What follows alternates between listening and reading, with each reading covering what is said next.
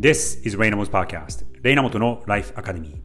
皆さんこんにちは。クリエイティブディレクターのレイナモトです。このポッドキャストではニューヨークに住む僕がキャリアとクリエイティビティを軸にこれからの世界の中での日本人の未来を考えていきます。週末にはライフキャリアコーチのさやかとの夫婦の会話もお届けしています。通勤や移動お昼休みや週末などにお付き合いいただけると嬉しいです。皆さん1週間今日は水曜日ですがいかがお過ごしでしょうか？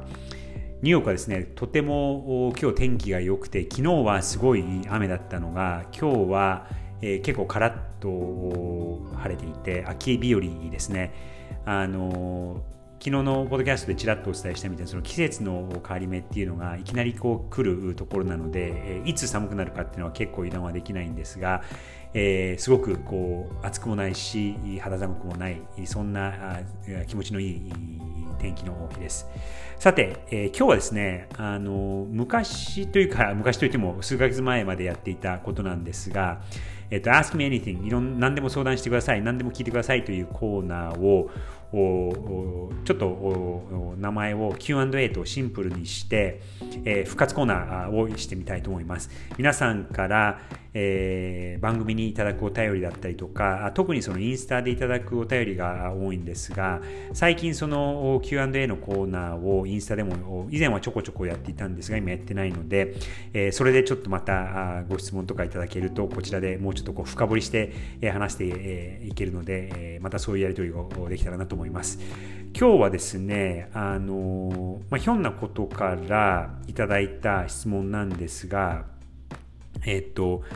えー、レイさんはいろんなところで配信とか、そのポッドキャスト、僕今このやってるポッドキャストもありますし、あともう一つのその世界のクリエイティブ思考のポッドキャストだったりとか、あと最近は英語なんですけども、えー、執筆もよくしていて、で、今ちょっと本を書こうともしていたりとか、えー、登壇をしたりとか、いろんなことやってる、そして その上にあの会社の経営もどうやってやってるのですか、やってるんですか、1日40時間あるように見えますっていうすごく、あの、恥ずかしい、恥ずかしくなるような、顔が赤くなるようなご質問をいただいたんですね。で特にこれ、もし僕の妻が聞いていったら、めちゃくちゃ笑われると思うんですけども、基本僕はその時間の管理っていうのがすごくあの下手な人間でして、えー、計画をしない、基本計画をしない人間なので、その時の直前になってからこうしようっていうことを考える人間でしてそうするとどうしてもその時間の無駄っていうのができてしまうんですね。でそれなのでその時間の効率的な使い方を教えてくださいとかどうやって使ってるんですかって、聞かれてそれにお答えするのは非常におこがましいんですがあの聞かれたからにはちょっと答えなきゃいけないなっていうふうに思ったので今日お話してみようと思いました。結論から言うと3つのコツがあるんですが、まあ、コツといってもちょっと僕が心がけていることでこれはまたあのもしかしたら夫婦の会話のネタの一つにできることなのではないかなと思うのも、まあ、妻の方が全然その時間の効率的な使い方がうまくて、えー、やってることも全然多いので彼女の方があのヒントはたくさん持ってると思います。それを踏まえてこれももう恐る恐る僕がちょっと気をつけてることを共有したいと思います。まず一つはですねルーティンを決める、えー、二つ目は、えー、ソーシャルメディアをできるだけやらないそして3つ目は外からプレッシャーがある締め切りを持つこの3つかなっていうふうに最近思ってます。えー、一つはそのルーティンを決めるっていうのはその例えば朝の時間だったりとか、え、夜の時間だったりとかで最近まあ最近なんですけどちょっとやることが増えちゃってるのでやっぱりそういうふうに決めないといつ何をやるかっていうのがなかなかあの時間が取れないですね。ですんで、ですので、えー、まず、できるだけ意識しようとしているのが、その朝の時間は9時前には、僕大体8時、そうですね、8時から8時半の間にオフィスに、自分のオフィスに来るんですけども、9時、そうですね、9時半前ですね。9時半前はメールも Slack もできるだけ開かないようにして、えー、執筆をするっていうことをまず、えー、心がけたりとか、あと、あの、まあ、ちょっと仕事上その配信しなきゃいけないっていうこともあったりとかをして、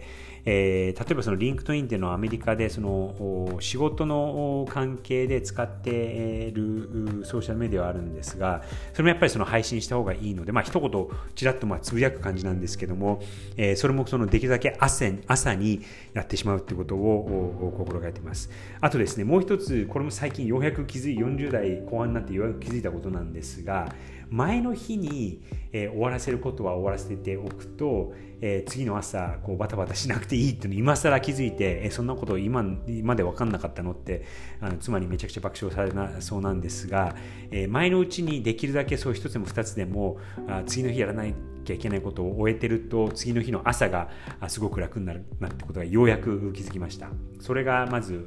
一つ目のそのルーティンを決める、えっと、二つ目はそのソーシャルメディアを時間を割かないっていうことなんですがこれもですねあの、まあ、その仕事上やんなきゃいけないっていう部分もあるので完全にこう、えー、断ち切るってことはできないんですが一つ分かったのは